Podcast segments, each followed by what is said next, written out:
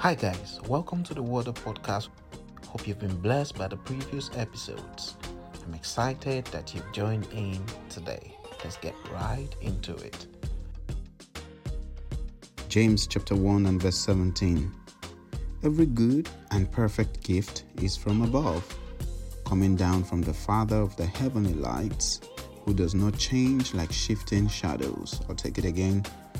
Every good and perfect gift is from above, coming down from the Father of heavenly lights, who does not change like shifting shadows. In this life, there are good gifts and there are perfect gifts. If asked to make a pick, everyone would go for the perfect gift. It is important to note that whether you think your gift is good or perfect, it comes from God. This passage points us to the generous act of giving as demonstrated by our Heavenly Father and also the nature of the gifts He gives. We've shared on this platform that while we were undeserving, God gave us His best gifts. He gave us all He had, His only begotten Son. This was exemplified by a type and shadow of Christ as portrayed by Abraham and Isaac. That story helps us to understand better the position of God when He gave us Jesus. Abraham waited 99 years to have Isaac, and God asked him to give him back. Very hard. I suppose Abraham must have had a good way of convincing Isaac and Sarah.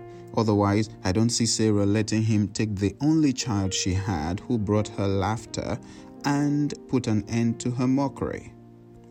He had to give up the only legitimate son he had, and that must have been a very tough decision to make.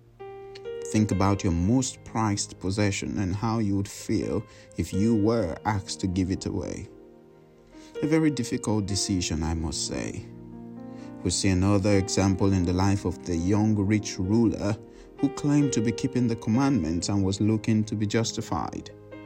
Jesus said to him to sell his possessions and follow him, but he went away extremely sad because he had great wealth.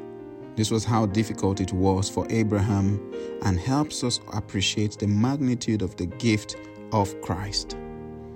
Nothing should take preeminence in our lives. In other words, nothing should be more important to us than God Himself. In addition to giving us His only begotten Son, God gives us other gifts that are good and perfect for us. The Bible makes us understand that when He made everything, He saw that it was good. Everything that comes from God is good. He also makes it tailor made for you to make it just perfect. I remember how God opened our eyes in the place of prayer to see that sometimes we neglect what He has given to us because we're carried away by what He gave to others. I'll say it again.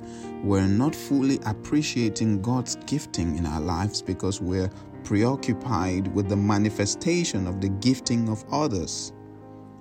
That is why scriptures say, when he ascended to the heights, he led a crowd of captives and gave gifts to his people. Now, these are the gifts Christ gave to the church the apostles, the prophets, the evangelists, and the pastors and teachers.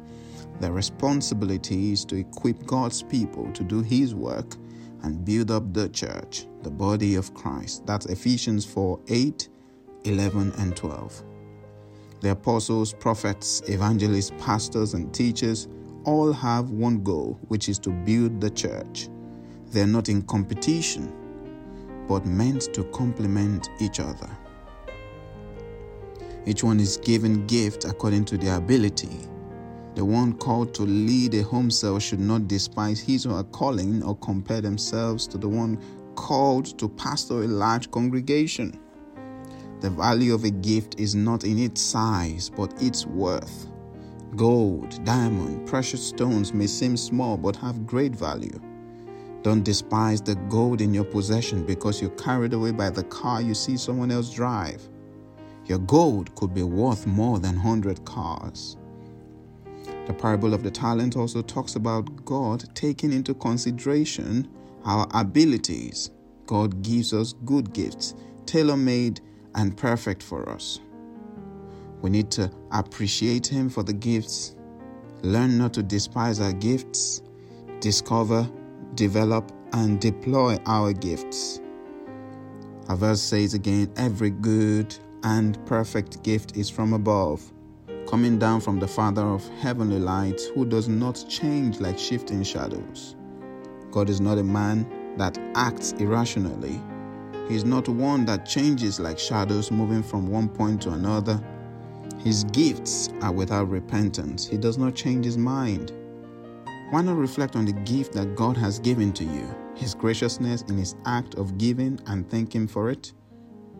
What are some lessons we can learn from this verse? Number one, God only does good things. God only does good things. Number two, His gifts are tailor made for you based on your abilities. God's gifts for you are tailor made, perfect for you. Number three, look inwardly and you would see the handwork of God. Shall we pray?